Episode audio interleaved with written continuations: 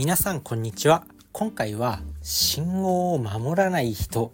が進化を作るということについてです。もういきなりねモラルに反したことをタイトルにしてしまったんですけど、まあ、信号ってまあ赤だったら渡っちゃいけない。で青になったら渡るみたいなのがまあ基本的なルールではあると思うんですけどこれ完全に守ってる人いますかね？例えば、まあ、状況を変えるとね状況を変えると。まあ当然車通りが多いところだったら、まあ、赤信号では止まって青信号で渡るとは思うんですけど全然車が通ってないのにもうもう明らかに車が通ってない。もう目で見える。もうで絶対にもう渡っても大丈夫。だけど赤信号の時に止まっているか進むか。皆さんどっちですかね？自分自身は結構行きます。なんですけどここでなんか多くの人がやっぱ赤信号で止まる青信号で進むみたいなのをもうインプットされてるから明らかにもう車が来てない。でももう渡って大丈夫。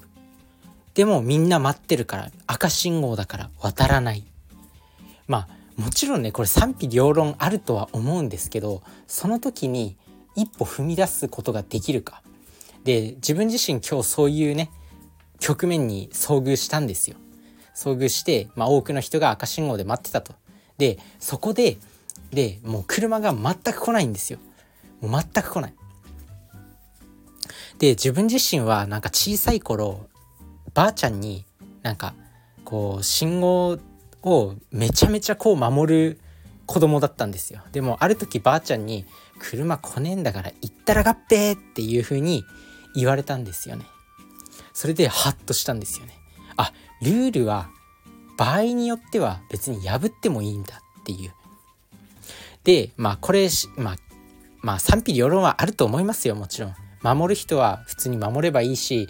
それで自分自身がこう赤信号だけど車来てないから渡るって言っていきなりねなんか新幹線みたいなスピードで車が突っ込んできてまあ死んだ死んでしまったらまあ自業自得ですよ。まあだからそこら辺は本当にまあ自己責任でお願いしますっていう感じではあるんですけどやっぱねそういう状況で一歩踏み出す勇気。まあ今回は信号を例にしたんですけどなんかあんまりよくまああんまりいい例ではないかもしれないですね信号に関しては。だけどまあそういう状況みんながこうなんかルールに従ってそうやって待っていたりとかそういう状況で一歩踏み出す勇気がそういう勇気を持った人がこう世界を変えてきたのかなっていうふうに感じます。なので、まあ、常識にとらわれずルールに縛られず、まあ、行動していきましょうっていうことなんですけど、まあ、今回はね信号例だからまあ確かに信号ね赤信号でもまあ車来てなくて渡った人っていうのは目的地に、まあ、早く着くことはできますよね。なので、まあ、利益は得てるわけですよ。メリット恩恵は受けてるわけ。だからそういうファーストペンギンはまあねファーストペンギンの人たちは、まあ、リスクもあるけどやっぱりこうリスクを取った分だけ、まあ、メリットは大きいということですよね。なので、まあ、今回は信号を例にしたんで、まあ、信号に関しては賛否両論あるんで、まあ、各自の自己判断でやってほしいとは思うんですけど、まあ、そういった状況でなんかこうみんな従ってるルールとかそういうものが本当に正しいのか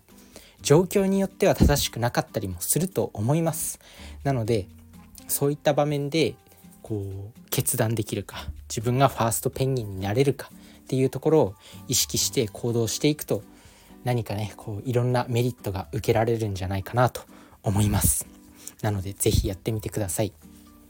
まあ、時代を遡ると SNS とかもそうですよね。最初は YouTube なんて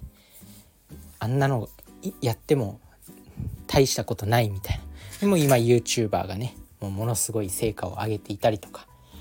まあ、SNS 使って稼ぐ、まあ、ブログで稼ぐなんて頭おかしいんじゃないかっって言われてたけどやっぱりこう先にブログ書き始めた人はもう何何百何千何億というメリットを受けてなのでそういう時にね躊躇せずに踏み出す勇気大事なんだと思います。是非意識してみてください。それじゃあねバイバーイ